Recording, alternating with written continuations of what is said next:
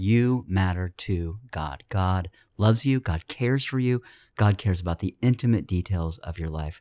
And not only do people matter to God, that you matter to us, that as a church, you matter. You're very important to us.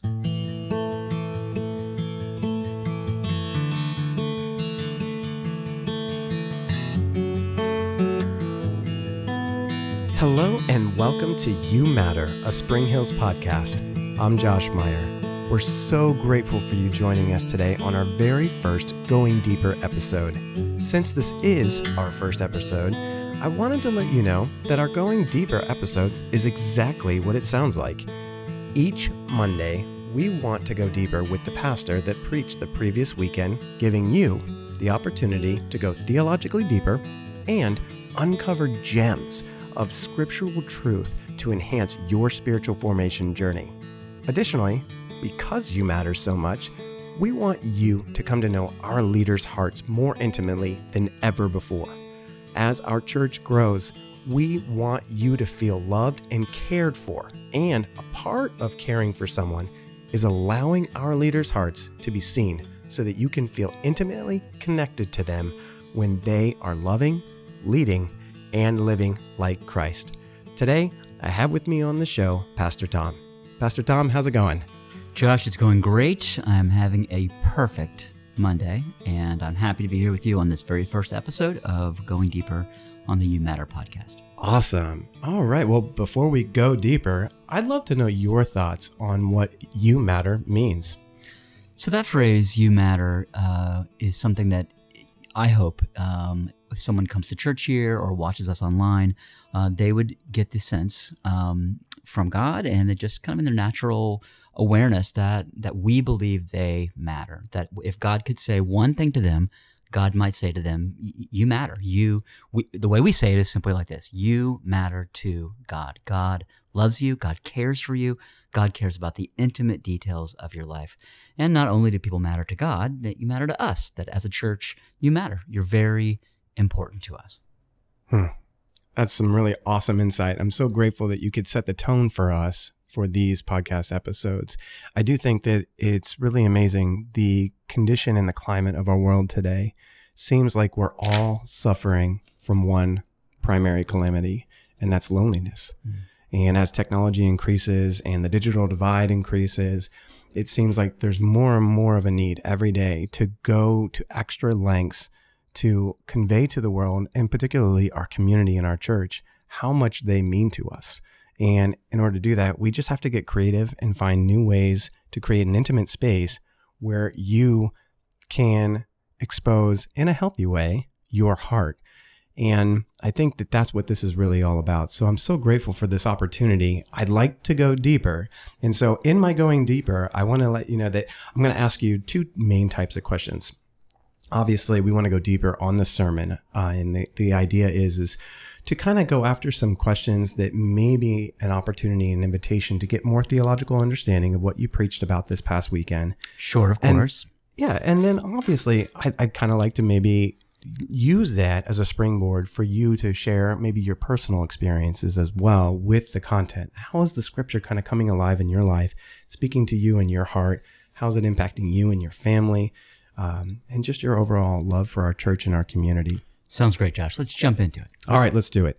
So, this weekend, you mentioned rather emphatically the importance of having biblically balanced teaching in your life. Can you elaborate on that? Yeah, absolutely. I would love to elaborate on that. So I think when I say the phrase biblically balanced teaching, especially, I said, I know this weekend, uh, what the church needs right now is biblically balanced teaching on the Holy Spirit. I'm kind of talking about two things that would be, in my mind, unbalanced. Um, the first would be basing your entire thought on a topic based on one verse or one half of one verse. That's not very balanced. You want to balance what you're saying based on the, the, the general consensus of all scripture or all New Testament verses on a specific topic. And so biblically balanced means not unbalanced based on one idea, one story, one half of one verse, but really balanced on the, the breadth of teaching of the Bible. And then secondly, the second one thing I mean when I say biblically balanced is I'm talking talking about the idea of context. Uh, Um, we all know the danger of taking something out of context, whether something that we say to somebody and they only grab one half of one sentence that we say, that's out of context. But also, it's a massive problem in teaching in general and also teaching about the Holy Spirit to, to really not teach a scripture in context, uh, but to pull it out and to really kind of use it for what we probably would think of as an unbalanced teaching on a specific topic. So, I, so it's really important to me that when uh, we teach, uh, it's balanced. That we're balancing it on the whole of Scripture, what the Bible mm. consistently teaches throughout. Number one, and then number two is that we're teaching things in context. You know, I find myself, Josh, occasionally. Uh, preaching and, and I, I'm using a single verse um, you know, I, I want to make sure that even if I'm teaching and it's I'm just using a single verse to make a point in a sermon, that I'm still using that verse in context. That still um, that still it's balanced, a balanced biblical approach to what we're teaching, and then also how we're living our lives. Okay, so that's awesome, and I'm really grateful for that. So I'd like to ask a, a question that digs a little bit deeper. Sure. Okay, so we're talking about having a biblically balanced approach to preaching on a particular topic. And this week, we dove in and we opened up a brand new sermon series on the Holy Spirit. It's titled Empowered Life in the Spirit. Can you share a little bit about? Um, well, I almost used a scholar term. I'm in seminary. I apologize for that. I almost used the word pericope. Um, but really, what we'll talk about is the movement. So in the Bible, we see movements, we see themes present themselves. Sometimes they're localized to one area of the Bible, sometimes they're localized um, not so much, and then they're just spread all throughout. Can you share a little bit about where you're going to be pulling some of the greater context of the Holy Spirit from over these next three sermons in the series? Well, actually, um, this coming week we're going to be focusing on Mother's Day, and we're not going to talk so much about the Holy Spirit, more about moms. Uh, but then after that, we're going to get into, you know, really want to lay the foundation for teaching on the Holy Spirit from what Jesus says to us, especially in um, John 13 through uh, 17. We see a lot of teaching about the Holy Spirit, what He's going to do in our lives, how He's going to come into our lives. And then I'm going to be, be spending a lot of time on the idea of indwelling, the idea that the Holy Spirit lives in us. And I think there's some things about that topic that we don't often think about that really should affect our daily lives, knowing that the Holy Spirit lives in us. Um, it, it, means something for our lives. And we'll get into that in future sermons as well. Oh, okay. So I'm very excited about that. We did have another question here, but I think I will hold off on that. Okay. Because that question is about how we live out the presence of the Spirit being in the church as a whole and in our personal life. So I won't dig into that too much right now since we may have more opportunity to go down to that road in some future episodes. Sure, absolutely. So what I do though, I would love to ask you a question that um, actually came from a church member and it's on the prompting of the Holy Spirit. So I wanted to, you you shared a bit, little bit about that in your sermon today, and uh, this I mean yesterday, and I'd like to just kind of go with an overview of that. We live in a world where God has uh, granted human beings the dignity of causation, the dignity to make things happen. We get to make things happen just as God does. God's presence was fully with Adam and Eve offering prompting. In the sermon, you shared a really funny story about your wife Tracy simply mentioning the trash can was full. In this scenario, the example of the Holy Spirit, Tracy, simply made you present to a thing. Can you tell me more about the idea of the Spirit prompting us versus directly speaking to us with extreme clarity and how this form of outreach could possibly be considered dignifying to us? So that's a pretty big question, Josh, with a whole lot of concepts. Very uh, big. Episode in, one. I'm rolled, coming after you. Rolled in, rolled in there. Um, I, I, I think you know when I tackle that idea of prompting, I was coming directly from the verse that the Spirit prompts us to cry out, Abba, Father. And as I was studying that and reading some commentaries, um, I, I, just really had a, a, general sense that this is really a good way to begin talking about what the Holy Spirit does. He prompts us. Um, and then I took the definition the word prompting kind of in two directions. One, it, it moves us to action. And secondly, it brings awareness to us. Um, I, I, do think that when the Holy Spirit prompts us, um, it, it, it, typically is um, accompanied by an experience of recognizing that God is speaking. Um, a couple years ago, Josh, I did a sermon series um, about about hearing God's voice. I think it was actually called "Hearing God's Voice." Specifically, was the title.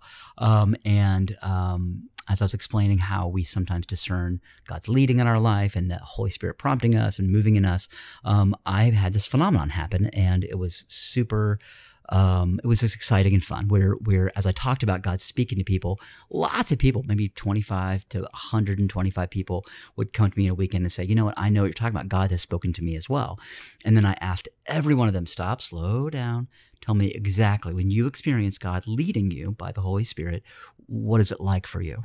And almost to a single person, either I would stop them and ask them specifically, or they would volunteer the information that they had first, as God was leading them, um, they had the experience of uh, of the Holy Spirit, of the peace of God, just kind of washing over them, of just having a sudden sense that wow, God, I feel in a moment God is here with me and then following that there was uh, some a, a, message for them. It would be possibly what we sometimes describe as a, as a gentle whisper of the holy spirit where a phrase comes into your mind and you're you're aware that that is uh, it's not me that's not coming from me that's coming from god specifically. And so um, identified something of a pattern that i felt that when people especially in our church in our context would come to me and talk about feeling led by god that they often experience some similar things. And i narrowed that down to pretty much three things so, number one, often for them, it was the awareness that, yeah, God is speaking to me because I sense his presence. I sense his peace. I have this, and it's, and I'm using a phrase here. I hope this phrase connects,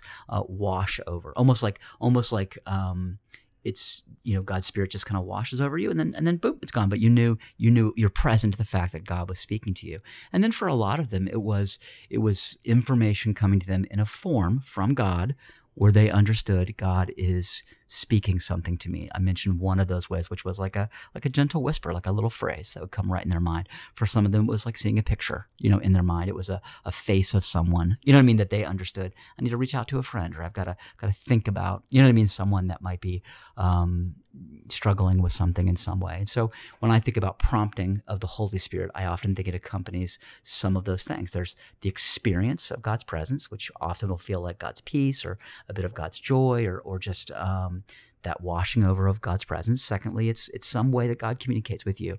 Um, in my experience, now this is just something that I've observed, you know, over many years in ministry. Um, there are certain people that experience God in different ways. It's it's some God makes it somewhat unique for us how we sometimes experience what He's saying. Um, for some, it's like I mentioned that gentle whisper. For others, it's it's a picture they might see in their mind. For some, uh, for many, in fact, it's hearing something from a verse of Scripture, from the Bible itself, or even from a popular hymn or a praise song comes in their mind at that right moment as they know God's speaking to them. And then the third thing is they they feel prompted to action that they they want to call someone, reach out to someone, uh, really really um, look for a way uh, to to take action on what God has really called them to do.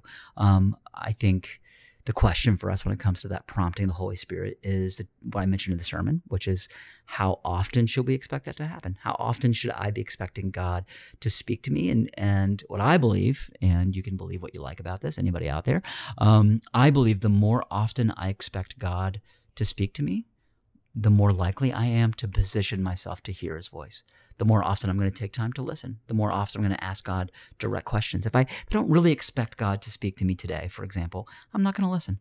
Um, now, it's not it's possible that even if I'm not listening, God might still reach out and in some way kind of grab my attention um, or or find a way to get through to me. But if I'm intentionally listening, if I'm building in time to listen, if I if I have time, this is a radical thought, Josh, and for all podcast listeners, radical thought for you. Um, if you pray and learn to pause after asking God a direct question, you may be very surprised at the way, the willingness God is to, to speak into your life, to, to direct you and guide you. It says in Romans 8, um, the children of God are led by the Holy Spirit. Now, I want you to think about that. That means all children of God, all of us who've accepted Christ, should have some general expectation that, that the Holy Spirit wants to lead us in a specific way. That's com- more of that coming later in this sermon series as well. Awesome. That's amazing. So you've said a, quite a bit there. And if I'm processing this back and kind of feeding it right back to you, first, it sounds like prayer is a critical element and an opportunity for hearing God's voice and then being prompted by the Spirit. And in that way, we should probably not see our prayer life as going through the fast food lane at McDonald's. Right. It's not or just, Wendy's, Josh. Right. or Wendy's. That's right. Well, yeah, Wendy's around here. Wendy's a little close, a little closer to the church. Yeah, a little bit closer to the Right, yeah. church. But it's not about what we're putting out there, but maybe creating space and margin in our life to allow God to speak and provide that prompting back into us. So it's interesting. You actually tapped on another thing too that I thought was very intriguing. So you were talking about basically, if I don't think God's going to speak today, well, then perhaps he may not. And it's not because he's not trying to speak. It could be because we've made an agreement and we've literally shut the door So let, let me let me say it differently, Josh, just the way that I understand it. Mhm. Um, so so I come from the understanding that uh, God is always speaking, that there is a message that God very much wants to give to each person. Um, if you do not know Christ, what He is speaking to you is come, come, come to Christ, repent.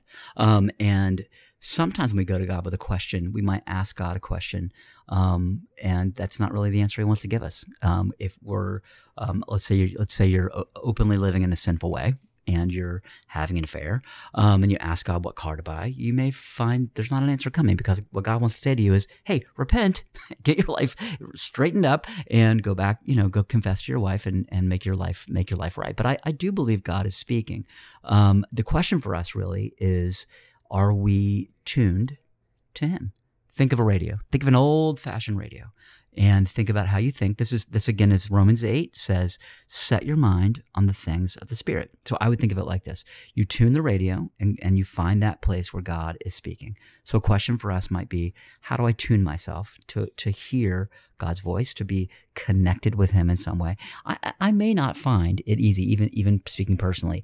I may have a direct question for God that I keep asking him and I'm just not getting the answer I want. But there are things that he's saying. He may want to say say something to me different than the question that I'm asking, um, and so I want to tune myself to God and be able to find a way to really listen to the prompting, to the leading, to the ways you know that He's that He's speaking my life. Now you mentioned a word there, agreement, that you said.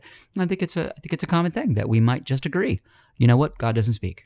Um, some people theologically believe that. They believe God is no longer speaking.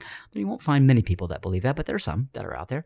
Um, and they've made that agreement that nope, God doesn't speak. Or some people might say, um, you know, God might speak to to some to a pastor, you know, someone in Christian leadership. God might speak to someone uh, who's fasted, you know what I mean, or who's really listening. But God wouldn't speak to me. And that belief they're going to find is a barrier to hearing God's voice because they're not they're not going to take the time to tune themselves to God present God's presence to to you know it says several times in the scripture wait before the Lord. Be patient patiently wait. Be still and wait. Th- that you know I'm thinking specifically of Psalm 37 7 uh, which says that those very words um, be still before the Lord and wait before him. Um, that was critical in my journey of tuning myself to listen to the prompting of the Spirit was to be able to wait before God, just patiently wait before God. You're in prayer, you're in worship, and then you're letting God speak. You're just giving Him time. You're giving Him space. You might, you might even just uh, be quiet before God, l- hoping to hear what He might be saying to you in that moment. Does that make sense? What I'm saying? That does make sense. Now, before we jump into some more questions here, and I would love to know more about your personal journey and how you experience the prompting of the Holy Spirit. But before we do that, I'd like to ask you you, you came across four real critical um, teaching points in experiencing the Holy Spirit in your sermon message. You spoke about submitting to God, coming near to God, and you used Hebrews as a reference with that. And then you talked about being direct with God in your communication, and then also setting your mind on God. Um, to some degree, obviously, I would love to kind of kind of go underneath the um, the surface just a little bit more on submitting to God. Are there any particular key points that you would want to give if you were in a counseling session with somebody from our church? What does it look like? Imagine that, you know, one of our church members is here. It's just you and them, Sure. and you love them more than anything in the world, and you would love to elaborate on these four points. Well, so, so the first one, um, when I mentioned that one about submitting to God, um, there's a real specific reason why why I mentioned that. So when I when I began actively following Christ, uh, I was um, 25 years old. I was I just stepped away from a doctoral program in in clinical psychology at the University of Louisville, and I was coming to follow Christ. And I noticed this thing I was talking about in the sermon this weekend, which is that there were times in my life when I experienced God's presence God's peace, especially, and times when I did not experience God's peace or God's presence. And so I was kind of entering it with uh, kind of the mind of a, of a scientist a bit. And so one of the things I talked about, this is in like, uh, you know, 1996, it's a long time ago. Um, but I began to think about um, how could I operationally define God's presence? Or another question would be, um, how would, how could I record, almost like a scientist looking at experiencing God? Like, when do you pass the threshold where you're experiencing God or, or you're not? And then how would you more frequently experience God's presence. So I actually had a notebook, had a journal that I kept, and I and I kind of studied and noticed when I experienced God's presence and when I didn't. And one the, the single most critical factor in me experiencing the peace of God and God's presence was my actively surrendering to God. It was it was not me um, just simply you know telling God uh, that I loved Him or telling God you know I'm I'm happy to be following you. But when I literally said to God, God, I surrender all of my life to you, all of who I am. I want to honor you with my entire life. I submit to you. You are my Lord. Um, I I would experience when I said it the peace of God. And I that was the number one most strongest correlated thing was surrendering to Christ, was me experiencing God's presence. And to me, I took that as God's God's uh, favor, God's way of saying, yes, this is your this is your path into my presence. Is your um, surrendering to me? You know, John the Baptist has this incredibly amazing verse in in John three thirty where he says, um, "I must become less, He must become more." And when I would agree with that in my heart and my mind, and I would say to God, God, I surrender. I want to be less, less of me, more of you coming through my life. Um, what I found was, yeah, that was a direct path to experiencing the presence of God. And so in the sermon, I was talking about that very question. How, how, how might we live in such a way that we more frequently experience the presence of God? And that, that, was, that was that point, which I think is biblically balanced, coming directly from scripture in James 4, 7, uh, what also came directly out of my life. I think it's a, I think it's a very biblically balanced Old Testament Testament, New Testament, we are to surrender to God. We are His. We belong to Him. We are at the moment of obedience any moment at all. And we, we believe that, we think that, we live that. We live in a way that we're experiencing um, the presence of God, you know, in that in that way directly. Um, the second point, you know, that I mentioned was about drawing near to God. Um, I think that is universally accepted by Bible scholars and seminary professors and pastors and you know Christian leaders all over the world. That that yeah, the the way to experience God's presence is to seek Him. Jesus says, Matthew, you know, in, in Matthew six, um, seek seek first the kingdom. You know, we we are to be seeking God. And so when I had that the slide in the sermon where I you know I had James uh, 4 8, come near to God and he'll come near to you. And then I had those two verses in Hebrews that you mentioned as well draw near to God and come boldly before the throne. I, I was really thinking of all those ways that we that we approach God, that we it's through prayer, it's through fasting, it's through uh, silence and solitude, it's through scripture, most especially scripture uh, and worship, all these ways that we, we come near to God. Um, we're really plowing the soil. We're making good soil um, that we might then have the Spirit implant, you know, ideas to us or ways to lead us or guide us, you know, in that way as we're seeking God as a lifestyle, as a lifestyle of worship coming after God you know that verse in romans 8 about setting your mind on the things of the spirit um, that's really important to me I, I, really do believe that how you think affects how you live. Um, you can also say how you think affects how you feel. Most definitely, we know that from from uh, many, many, many scientific studies. Um, and so, setting your mind on the things of spirit. I actually said, Josh, in the sermon, uh, I said it kind of comes down to a simple question: Was I oversimplifying that? Maybe I don't know, but I said it comes down to a simple question: What do I want versus what does God want? So that for, for, me, it doesn't mean you can't say what what do I want or what's what's my agenda when you walk into a grocery store, for example. Um, you can say what am I buying? What's my list? But you want to also say in this moment, in this place, what does God want? How how might how might God speak to me? How might God use me? You know, in this moment, and that's setting your mind on the things of the Spirit. It's a it's a good exercise, I think, to ask yourself, you know, really, what what does what does God want? What is God doing? And and that's where I I really transition to some deeper things. And I'll tell you some, something I said and something I, I, wanted to say, but I didn't find a way to get into the sermon. So I did fit in the sermon to talk about what's the Spirit doing. Uh, the Spirit is wants to heal unhealed wounds. And I felt that in the room when I when I said that. When I when I mentioned unhealed wounds, um, both at nine and eleven. Didn't mention Saturday. So if you're if you wa- if you were here on Saturday or watched Saturday service, I apologize. Um, that came in later.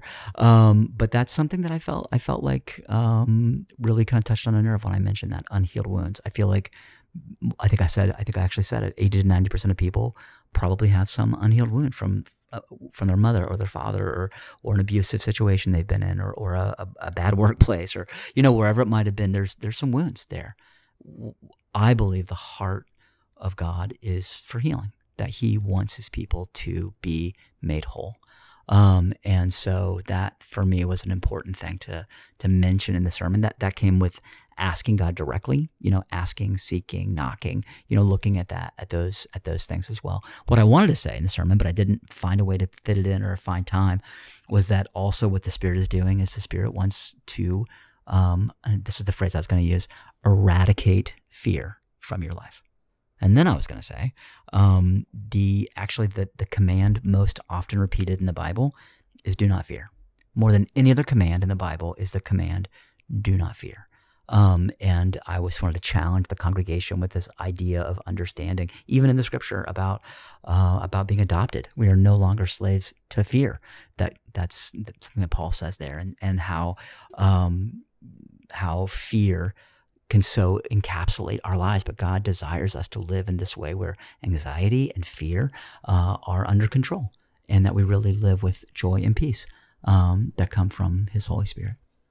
So that's a great segue because there is a question that I have for you, and I'd sure. like to, in this moment, try to embody someone in our church or anyone who's just simply listening and is struggling. Sure. Um, you spoke on the topic. It was, I think it was your third bullet point on setting your mind mm-hmm. yeah. on God. And then you kind of went a little bit deeper on resisting the devil and its relationship to the mind and, and, and, and your thoughts. I remember a time in my life uh, when I was struggling with a lot of battles personally, and I came across a book titled Battlefield of the Mind, written by Joyce Meyer. And she said, uh, or at least alluded to in the book, that um, the initial resisting of the devil takes place at the doorway of your thoughts. And in that third sermon point, uh, you said, how you think affects how you live. Now, my question to you is this is how do we or anyone who's struggling resist the devil when the negative thoughts have not been resisted at the level of the mind? and then has subsequently traveled to the heart. Well, how, how do we begin the resisting s- stage of that? Because now, you know, you know, obviously the initial resisting is in the effort to be present to the Holy Spirit. We, we've got wounding. All of humanity has wounding. We have degrees of hurts and pains. And because unfortunately we don't come into this deep spiritual relationship with Christ until we you know, get a little bit further along. You know, I'm over 40, and some people I know that we've got an, an amazing uh, Grant Labutus uh, that is like 18 years old, and boy, oh boy, he's is more mature than most people I've ever met in his spiritual journey. But for most of us, there are some things, there's some excavating we have to do. Um, so, what does that look like with the resisting of the devil, or you know, getting after?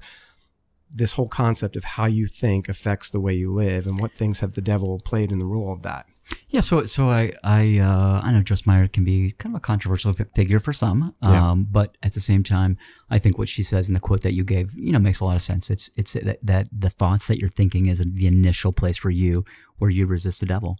Um, your question though is what happens when you've already accepted those thoughts, you believe those thoughts, and they've kind of gone into deep down into your heart. And so I think in this case, uh, it's, it's kind of a twofold process. One is really beginning to understand who you are in Christ.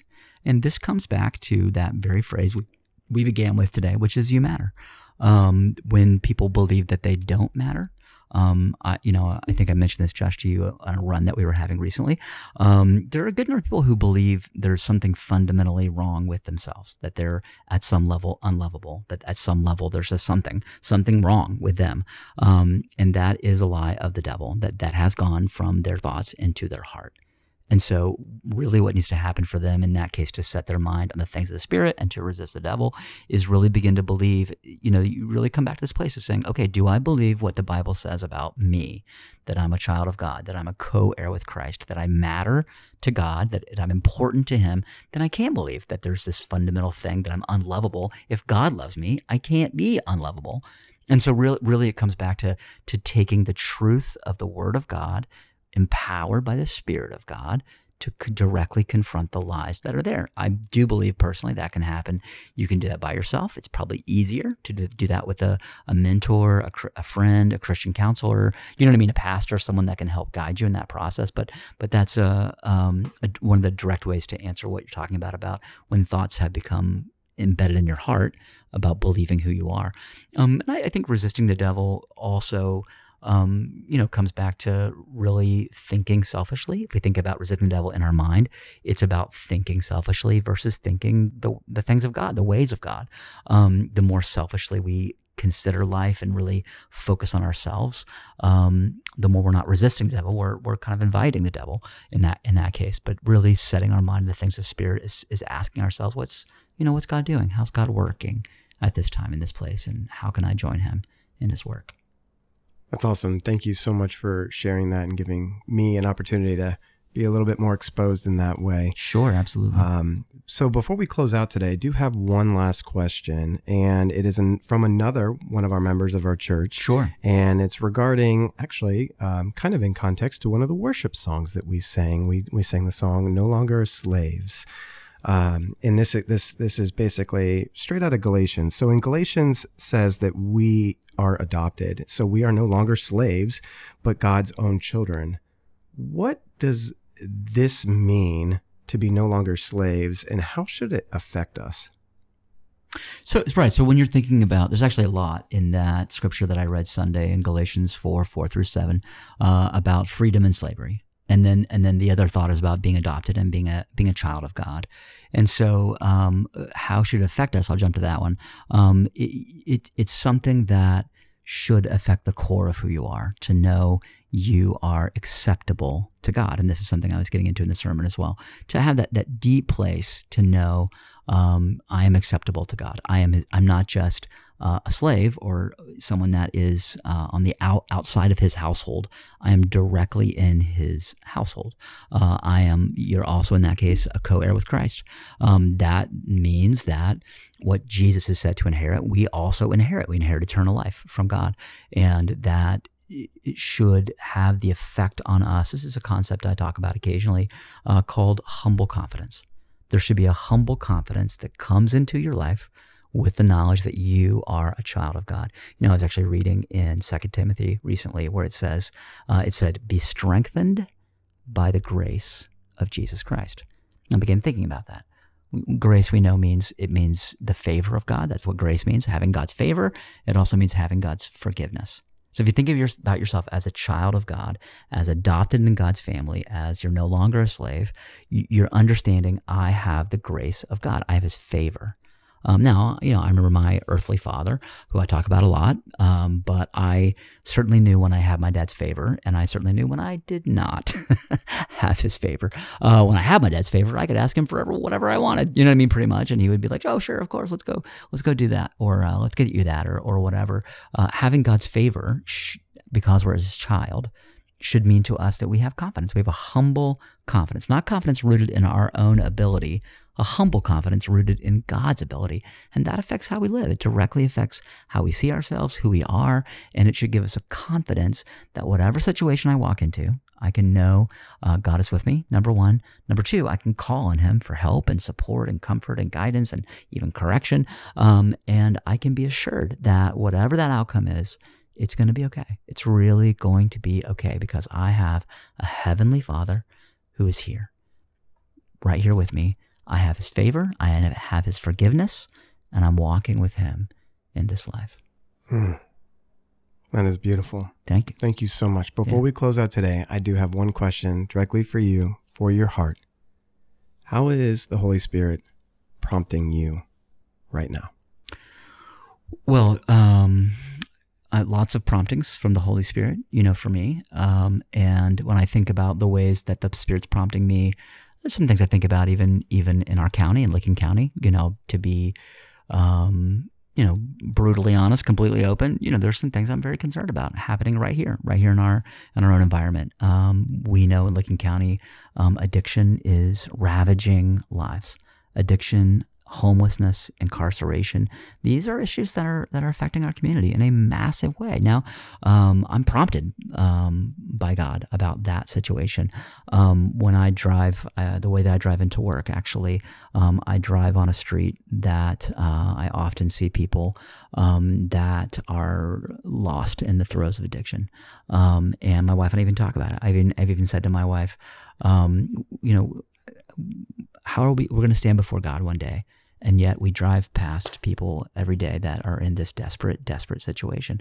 Now what i know is our church is doing some pretty awesome things in the in the battle against addiction. Our celebrate recovery ministry is strong.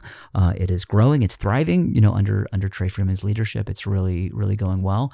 And we have some plans for the future that are going to be exciting in really reaching our community. But i um, for people who are discouraged struggling with addiction for people who are in that situation we might call down and out um, I'm prompted by the Spirit to say, you know, God, God loves you. You matter, and your life doesn't have to be lived in this way. There's a future. There's hope. There's hope for you. And then also, Josh, you know, we we encounter a lot of people at Spring Hills that live a life of, of abundance. You know, probably would be in a worldly way considered uh, upper middle class, you know, educated, access to education, uh, something you and I have had the privilege of, access to education as well. And, and for those folks, um, they are often realizing and recognizing materialism leads to emptiness. And to them, the Spirit prompts me to say, uh, there's hope, hope in Christ, hope in a life far beyond what the material things of this world really offer to us. And so um, my heart is being prompted just to continue with that message. God loves you. You matter. There's purpose that He has for your life and redemption that's there as well. So that's kind of some ways that I'm being prompted, you know, by the Holy Spirit in this time. That's awesome. Yeah. Thank you so much. And thank you everyone who has joined us today on our podcast episode. Before you go, there is one important thing that you need to know that you are loved, you are welcome, and you matter. Tom, thank you so much for being on the show today with us. Will you please pray us out? Sure. Father God, we thank you for this time, for this podcast. We ask God for anyone who's listening today that you would bless them, that they would take away some deeper thoughts from the message this past weekend uh, entitled The Spirit of the Living God, and that they would really come to understand, God, that you are moving and working, uh, and God, that you desire to uh, let them know how important they are, that there's purpose that comes through Christ into their lives. Thank you, Jesus, for all you've done for us. In your name we pray. Amen.